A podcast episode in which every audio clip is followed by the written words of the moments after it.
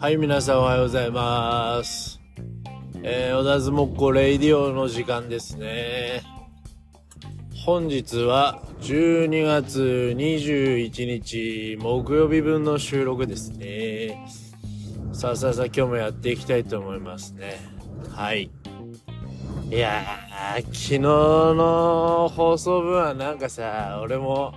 あの後なんなんあのね、何回か聞き直してみたんだけどさ、マジで面白かった。なんか俺、自分で撮ったラジオで初めてなんかあんなに爆笑したもんな。なんか、何回も聞いてしまったな。いやいや、俺自分のラジオ面白いって思ったの初めての回だったね。前回はマジで俺の中では超神回だったな。いや、楽しかった。この収録終わったらもう一回後で聞こう。な感じでですね、やっていきたいと思います。えー、そうだな。オープニングトーク、なんかあったかなあんだ、うーとね、オープニングトークとしてはですね、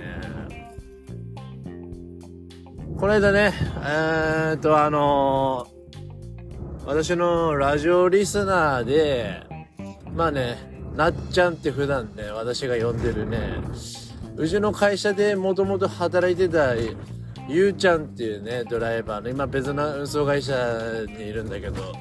そう、ゆうちゃんのね、奥さんのなっちゃんからね、まあ、DM の方いただきましてね、ちょっとね、そちらの方をね、ご紹介していきたいと思います。俺大体嬉しかった DM をご紹介するときっていうのはなんか、あれだから、本当に、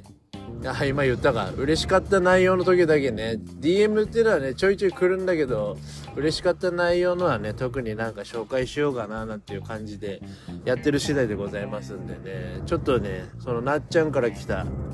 えー、DM ね、ご紹介していきたいと思います。えーと、どれだ？えーと、あー、来たよ。これだ、これ、これ、これ。えーと、まずね、小田相撲っ子、聞いてたんだけど、歴代のペット編と、あー、まあ怖いか。とりあえず歴代のペット編が、これな、な、ちょっと待って。やっぱ運転しながら DM 読むってのはなかなか大変だよな。あ、捕まえてみろ、おまわり、この野郎。携帯いじってっぞ、俺運転中に。あー、この野郎。あー、宮城県警上等だ、この野郎。あーそんなこと言ってる場合じゃねえ。えっとね。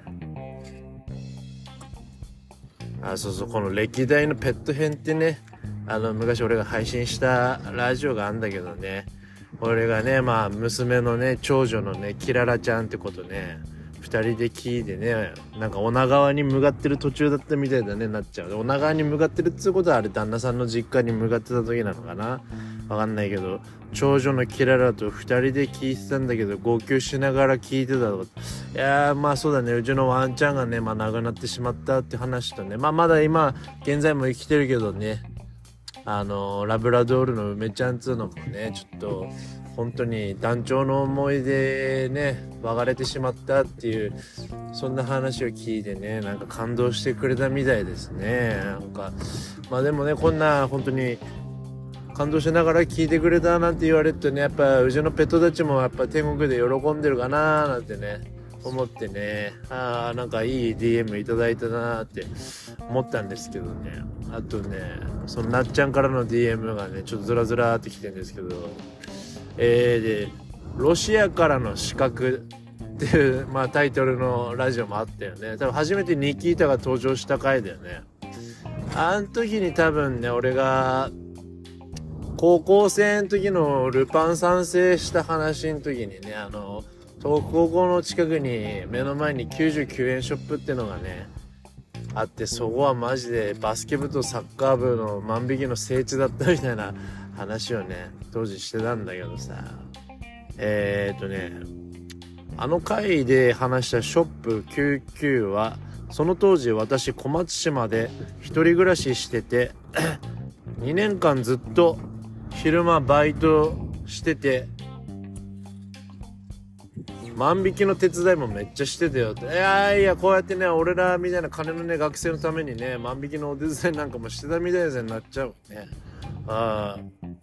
なっちゃん、これ、こいつはなっちゃんがやったってことなのかな？なんか会計してないのに、冷凍チャーハンレンチンしてたりとか、自由すぎて笑って見てた。笑って見てたっていうことは、これお客さんが勝手に冷凍チャーハン会計しねえのをレンチンしてたりとかっていうのを見てたってことなのかな？やっぱりね、こうやって、もともとあそこの99円ショップでね、働いてたね、スタッフさんからもね、こうやって DM いただいてるとわかると思うんですけど、やっぱりあそこは無法地帯だったみたいですね。ああ、いや、すごかったもん、あの時の99円ショップ、マジで。前も言ったけど、腹が減ったら救急行くべぐらいの感覚だったもんね。ねえ。ほん、あの DM の続きでね、うん、その、本当にね、って、娘には聞かせていいかなって思ってたんだけど、まあ、このラジオのことだね。うん。だけど、え、声出して二人して爆笑しながらお長は往復してる。いやいや、え爆笑して聞いてくれてたなんてね、ほんと嬉しいよね、こういう話聞いてくれて。マジでラジオやってる回があるってもんだよ、ほんとに。嬉しい嬉しい、ほんとに。えーと、99円ショップで働いてた時、まあこれなっちゃんが16歳になったばっかりで、えー、来るお客さんも同じぐらいの年齢層だったからね。まあそうだよね。目の前東北高校だもんね。そりゃ同じ年齢層のね、お客さんとか多かっただろうね。まあその年齢層だったからねって。私も一人暮らしだったから食材生活用品欲しくてお願いした万引きのお兄ちゃんたちもいたね。いやいや、こうやってね、窃盗グループのお兄ちゃんたちに、私のね、生活用品の分万引きしてなところお願いしてたんだね。なんかその、水分に、防犯カメラのリセットボタンとか勝手に押してたもんとかって。いやいやいやいやいや、本当に悪い女だね。えー、ゆうちゃん。ゆうちゃん、あなたの奥さん、これ本当に犯罪者です。はい。犯罪者第1号認定でございます。いやいやいやいや。まあ一応ね、こいつもね、なっちゃんとかのプライ、プあのプライバシーの侵害になると思ってね、まあこれラジオのネタに話してもいいかいなんつったら、まあ、全然いいようなんて来たから、まあ話した次第ですけどね。まあまあ、その、まだ DM 続いてんだけどさ、え、ダイハツさんのお話でも、なぎくんのお話じゃない。これ、ダイハツさんの話っていうのは多分あれだよ。ダイハツミラっていう人からね、多分子育ての相談のメール来た時の内容で泣いてくれたなんて、いやいや、わかったべ、なっちゃん。俺は普段あんなにはなんかチンチンだのさ、なんか、昔は、ねそういう女遊びだのしてたのさ、バカみたいな話ばっかしてるけど、な、俺本当に本気出したら俺っていう人間マジで超、えまあ、外見はもう言うことねえけど、マジで中身もよ、こんだけもうイケメンだっつうのは分かったでしょ？本当に。これが嘘偽りない俺の姿ですから、まあ大体こういう姿を見て、ああ、ケンちゃんって見た目あんなんだけど、やっぱちょっと、なんかこうやって話してみたり、二人っきりになるとちょっとなんか、私も胸の中が熱くなってきちゃうなんてね、そんな感じでね、あの、私はいつもね、女性を虜にしてきたもんですから、はい。分かっていただけたんならね、もうそれはそれで私、ハッピーでございますよ。まあね、これ、ちょっと待ってね。で、その DM の続きでさ、えー、子供ってさっていろんな影響や環境によって物心つくの早いから。私も幼少期そうだったけど知らずに大人の行動や言葉が変に理解できたりそれに逆らいたくなったり周り、えー、ちょっと待って。周りとは違うのかなって変に分かったりするけどなぎくんは私から見ても本当に可愛いし頑張り屋で我慢強くてそんなとこはパパを見てかっこよく成長してるんだなって本当に思うよ。えー、パパも気張らずにありのままかっこいいパパで背中をなぎくんに見せてなぎくんに見せていってくださいだ。見たかこの野郎おめえらあ？わあ。ほら。分かってるやつは分かってんだよこうやってよ。あ？あふざけんなよマジでよ。ああ？なぎくんの子供見てもらってんで、そのなぎくんのパパのケンちゃんも素晴らしいぜなんて、おい、なぎ見たかこの野郎、おめえ寝台で寝てる場合じゃねえぞ。まあそりゃそうだよな。まだ今午前1時12分だからな。めちゃめちゃ早い時間だけどね。ああ、そうそうそう。今ね、ちょっと岩手に向かってたからね。ちょっとこんな早い時間にスタートしてたんだけど。みんなね、起こしちゃったらかわいそうだからね。こんなたぎんのはやめましょうね。いやいや、ありがとうね。ほんと、こういうメールっつうのはマジで励みになるよな。ああ、マジでね。なっちゃん、あなたもですね、検事連合のね、一員です。はい、あなたはね、ゆきえちゃんに続いて第2号になります。おめでとうございます。いやいや、本当に、ゆうちゃんっつうのは本当にいい奥さんな、あれだよな、あれしたよな、本当に、あれしてこれしてって、あれになったよな。いやいや、本当に。あなたたちもいい夫婦ですよ、本当にね。旦那さんもね、あんなに頑張ってね。うん、まあ、ゆうちゃんがね、やめときはね、ちょっと俺、ゆうちゃんとはすごい話が合う人だったんですよ。まあ、ゆうちゃんなんて言ってるけど、年で言ったらね、俺よりも、俺よりもさ、3つも年上だったんだけどさ、あなんかこう、ふざけた話題とかもすごい意見が合うしさ、で、俺ちょうどね、やっぱあのうちの兄弟の中でね、3つ上の兄弟ってのはいたからね、やっぱりゆうちゃんってやっぱその世代ドンピシャださ、もちろん同い年だもんね。やっぱりね、俺もそういう兄弟の中でも生まれてきたってのはあるからさ、なんかその世代の話とかもすごいわかるんだよね。そうだから当時からね、ゆうちゃんって結構話があってて、俺的にはね、すごい、うん、いい人だなっ、つうか、本当になんかもう、年齢差も忘れるぐらい仲良く接してたつもりだったんだけどね、ゆうちゃんは俺のことを好きだったのか嫌いだったのかなんてまあわかんないけどさ、うん、でも俺はゆうちゃんのこと大好きだって本当ゆうちゃんもそうだし、ゆうちゃんファミリーもね、大好きだったしね、よくね、よくねえつが何回か当時ゆうちゃんが住んでたあっちの今泉の方の家にね俺髪切りに行ってもらってたもんね。髪切るっつってもあのバリカンで2ブロックだの買ってもらうって感じだったけど。ゆうちゃんっていうのはねもともとねあっちの床屋さんの免許とかも持ってた人だったからやっぱすごい上手に整えてくれてたしね。うん。そうそうそんな感じでねなんかこうありがとうねって本当もう DM でも送ってきたあなあなたは検事連合の一員ですと私も送りましたよ私もゆうちゃんも検事君は大切な仲間よと、えー、私もシングルマザー時代があるからね同じ理解もできると、うん、こっちもレイディオで聞いてて励みになるからこれからも楽しみにしてます。連合かっけー嬉しいなんて来ていやいやありがとうね本当に。え、こんな夜中からねマジで。ほんと揚げぽよですよこんなのマジで。ああ嬉しいよね本当にさ。でまあ一応ね俺もねまあちょっとこのラジオねあの下品なない。これまあいろんな人に言ってんですよ俺。DM でやり取りしてる。特に女性陣なんかに言ってんだけど、まあ、ちょっとこのラジオは、えー、下品な内容も多いけど俺は全て包み隠さず話したいからね、そこだけちょっとご了承して聞いてくださいと。まあ、最後送ったんですけども、まあ、なっちゃん的にはね、帰ってきた返信としては、いや、もうね、それがいいのよと。わらわらなんて。だから人間味のある話も聞けて、楽しいし、声出して笑えるし、考えさせられる真剣な話もあるし、ちゃんと聞けるって。おめえ見たか、こら。俺が小田相撲レイディオだ。バカ野郎、この野郎で、本当によ。あ？本当にさ、前回の放送分なんて俺なんかもう終始たぎってたじゃん。たぎって、たぎってた回のね、放送聞いたけど、やっぱりね、なんか周りからね、結構 DM とかでさ、LINE とかでも来てたけど、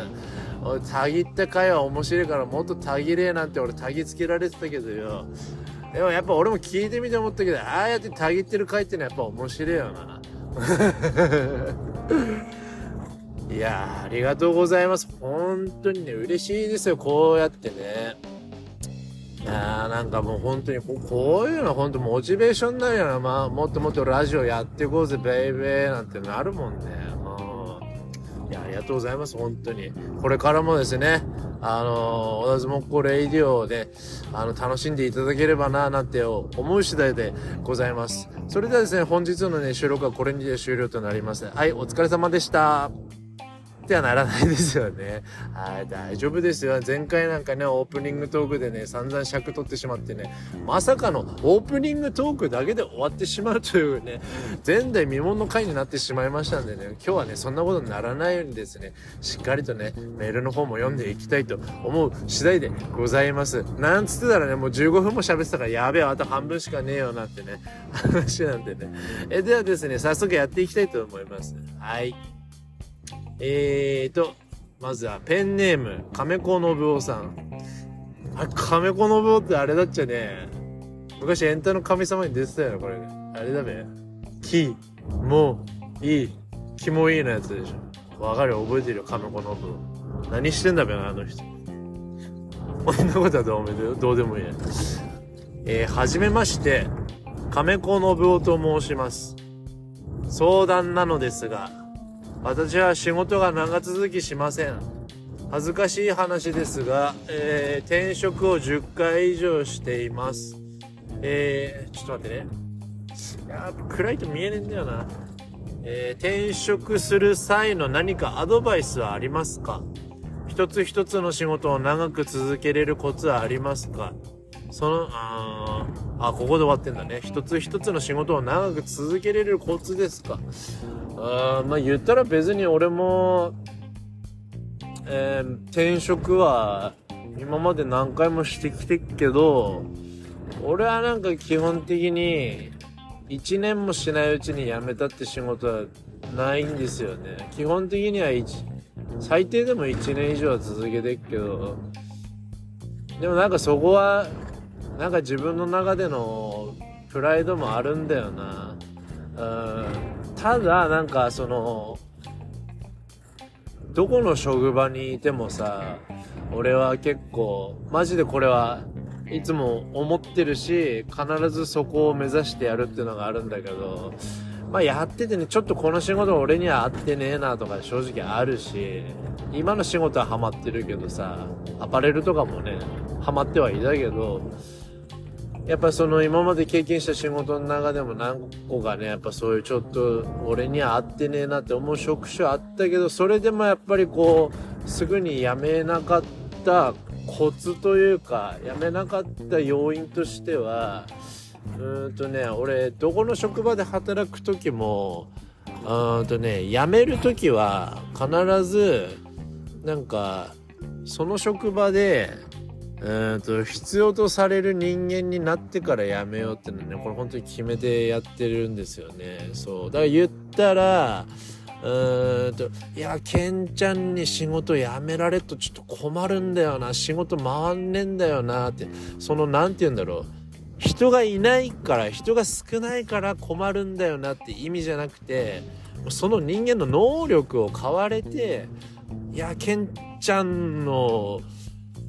そこのその仕事のスペックの穴を埋めれるやつは誰もいねえよと。うん、だからそういうのを言われる人間になるまで俺粘るっていう習性はあるんですよね。そう、だから辞めるって言った時に、おめえ仕事もできねえのに何が辞めるだこの野郎って言われるのだけは俺すごい嫌なのよ。そこはもう自分のプライドがあるから、だからなんかこう、言ったら、1年未満で辞めた仕事って多分俺ねえと思うけど、最低でも1年以上やって辞める時にそういう風に言わせる思わせるっていうとこはね目指してやってっけどそれは俺今まで郵便局だのねいろんな仕事とかやってきたけど全部達成できてるかな。なんかこう基本的に俺はやっぱ性格が負けず嫌いだから、あなんか、あんまりこう、腐ってやめるとかそういうの性に合ってないんだよね。うん。でもこれは達成してきたね、本当に。郵便局やってた時も、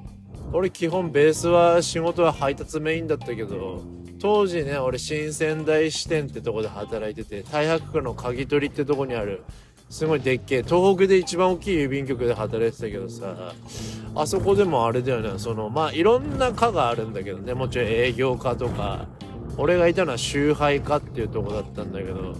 集配課の集配課の中でもね3課に分かれてんだよね。集配課の中で第1集配課第2集配課第3集配課って当時は分かれてたんだけど。まあその第1から第3っていうのはその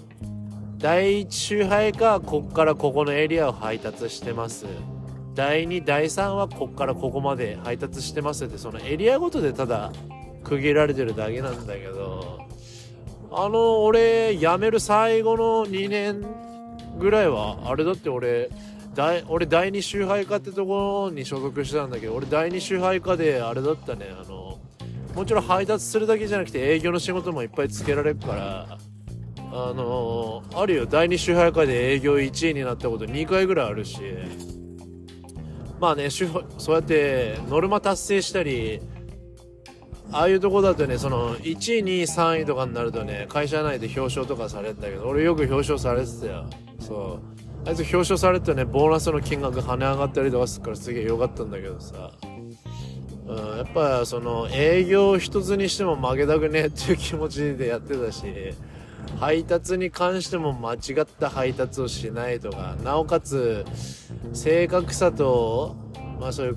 クオリティとスピードかあと、うん、やっぱ誰よりも早く早くてもミスしないようにとかっていうとこを心がけてやってたから結構会社ではかなり買われてたよね。俺当時やっぱ18歳で入社してまだ二十歳ぐらいだったのがやっぱすごい俺は若くて目立ったっていうのもあるしでそんな中で営業とかでも目立った部分あったからうんだから若くしていい部分で目立ててたしね、うん、でもやっぱ俺が郵便局辞める時もそうだしアパレル辞める時もそうだったけどやっぱりこういや渡辺君がとかケンちゃんが和田健がやめたらマジでやべえよ会社どうやって回すんだよみたいなさそういうとこまで持ってってたよね。マジで。だからなんかそのさっきも言ったけど人が少ねえからおめえがいなくなったと困るんだっていうとこじゃなくていやちょっとあなたのスペックで仕事回せる人他にいないよってとこ目指してやると結構長続きすんじゃねえのかな。うんそうだね。やっぱなんか勝ち誇れるじゃん。どうだ見だがあって俺がいなくなってアダプタしてって。なあだから俺のことこの会社大事にしとけばよかったのによってやっぱそういう気持ちにもなれるしさあまずはそういうとこ目指してやっていくのもいいんじゃないんですかね。だから一つ一つの仕事を長く続けるコツとしてはやっぱあなたが今いる職場で必要とされる人材になることが私は大事だと思います。うん。こんな感じでいいですかね。なんか、まだ久々に真面目な相談に乗りましたね。たまにはやっぱこういうのも織り交ぜながら喋ってっからいいんだよなんてね、なっちゃんも言ってくれてたからよ。こういうのもいいのかななんて思いますよ。はい。えーと、続いて、ペンネーム、アロンアルファ。アロンアルファで思い出したけど、アロンアルファっていうのはやっぱり多分強力だけど、あいつ意外に取れるよね。ああ。そんなことだとでもいい。えーと、渡辺さんは反射ですよね。反射じゃねえよ。ふざけんな。えー、反射に命を狙われたことはありますか？反射に命を狙われたことはありますか？命を狙われたことはねえけど、なんで反射絡みの話かそれこそ、あれだよ。えっと、この、この話はな、まあ、ともゆきも知ってると思うけど、まあ、ともゆきなんてこのラジオの存在知らねえからな。ともゆきのことなんていくらでもディスれんだけどさ。まあ、あれだな、別にこれはともゆきをディスるとかっていう話じゃねえけど、昔その当時ね、その前もちらっと話したけど、旧社会っていうね、あれに入ってた時にさ、よ、夜ね、ナイツっていうのやってて、ナイツって何かって、まあ別にただのナイトツーリングの略なんだけどさ、そう夜夜でもまだそんな遅くは願ったが夜8時ぐらいだね。その当時いた旧社会のメンバーと34人ぐらいでちょっとゲリラで走っててさ。あれはねあの宮城県の国道286号線まあニーパーログなんていうよね。ああれはちょっと長町方面から走ってねあのー、それこそ鍵取りだの、モニワだの、抜ける、あそこら辺だな。あそこら辺、その3、4台で走ってる時にだよね。白のマジェスタにいきなし横付けされてさ、でも斜めに入ってこられて、その2パー6で。で、俺らもう前塞がれちゃって、うわ、もう絶対ヤクザじゃんって思って、止められてさ、したっけ本当にもうガチモンのヤクザ降りてきてさ、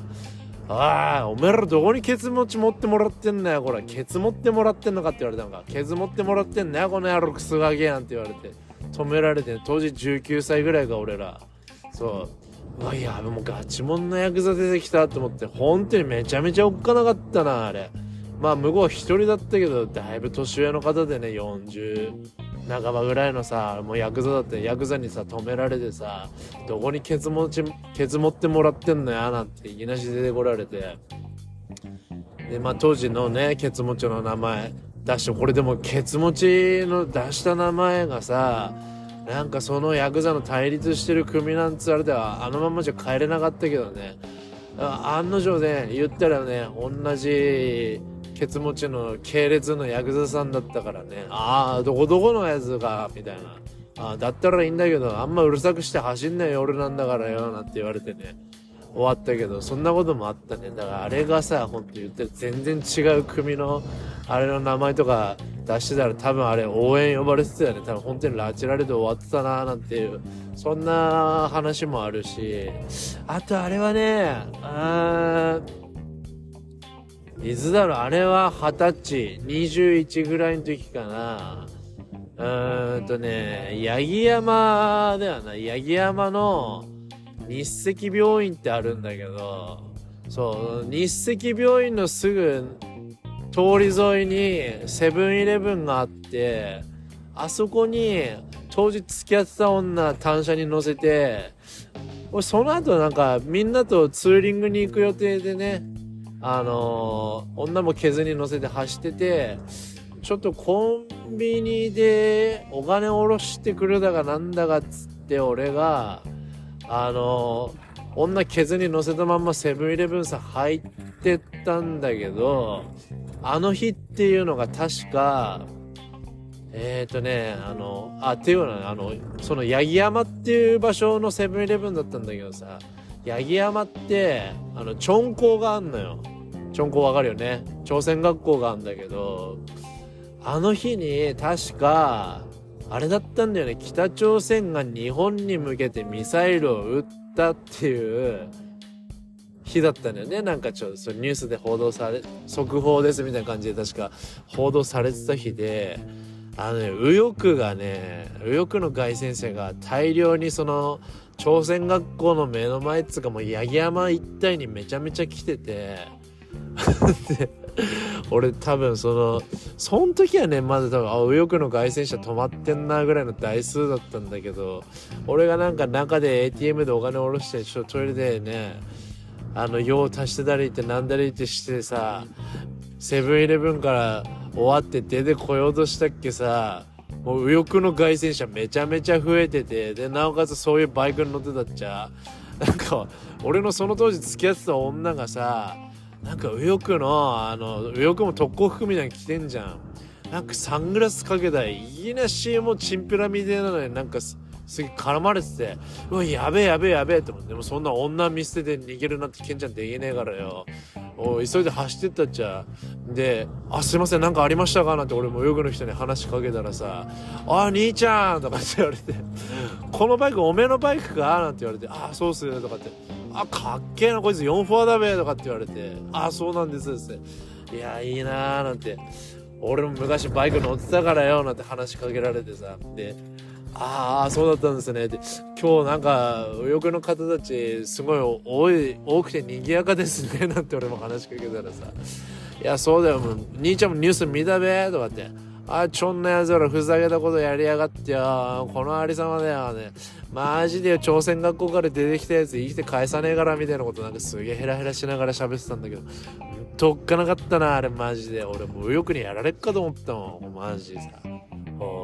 右翼のね、お兄さん、お兄さんつってもあれもだいぶ年上の方だったけど。で、外旋車からめちゃめちゃみんな俺らのね俺の方見てんねあれがまだ怖くてな。おっかなかった。あれもちびっと思ったけど。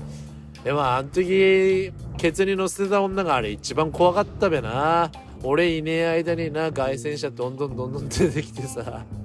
なおかつそこから一人チンピラ来てな。ああもう私きっとさらわれるんだわなんてね。思ったっつうね話もございますよ、うん、そうだね。反射あとはねそのなんかこれも前ちらっとラジオで話したんだけどあの 俺その旧社会辞めるって時はケツ持ちとヤクザケツ持ちのヤクザと揉めて辞めたって話多分さらっとしたことあるんだけど、まあ、それがねなんかそのまあもちろんねあの前提として話すけど当時はそうやってケツ持ってもらってたヤクザがいてって話だけど今俺の周りでそういう暴力団だとか、えっ、ー、と、反社会勢力に属してるって人と関わりはマジで今一切ねえが、これラジオだから言ってるってわけじゃない。俺の今のつながりでは、うんと、そういう人は本当に一人もいないし、あとは、あれだよ。もともとなんかその、そういうのに所属してたけど、今は仇としてやってますって人は、そりゃいるさ。でも別に今はいないからみんな安心してね俺との付き合いをこね拒んだりしないでほしいんだけど、まあ、当時はその旧社会ってところに所属してた時はやっぱりそうバックにはヤクザついてたからでそこのねヤクザとね揉めたっていう話なんだけどあれはねなんかそのもともとケツ持ってもらってるヤクザが変わるっていう話になってそのもともとケツ持ってた人はすごいいい人だったんだけど、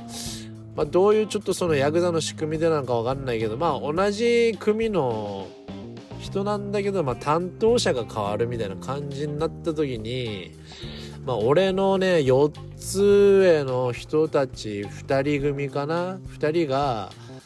今度ケツ持ちになるっていう話になったまあこの2人がねちょっと俺も一応やっぱ反社の方だから名前とかもちろん出せないんだけど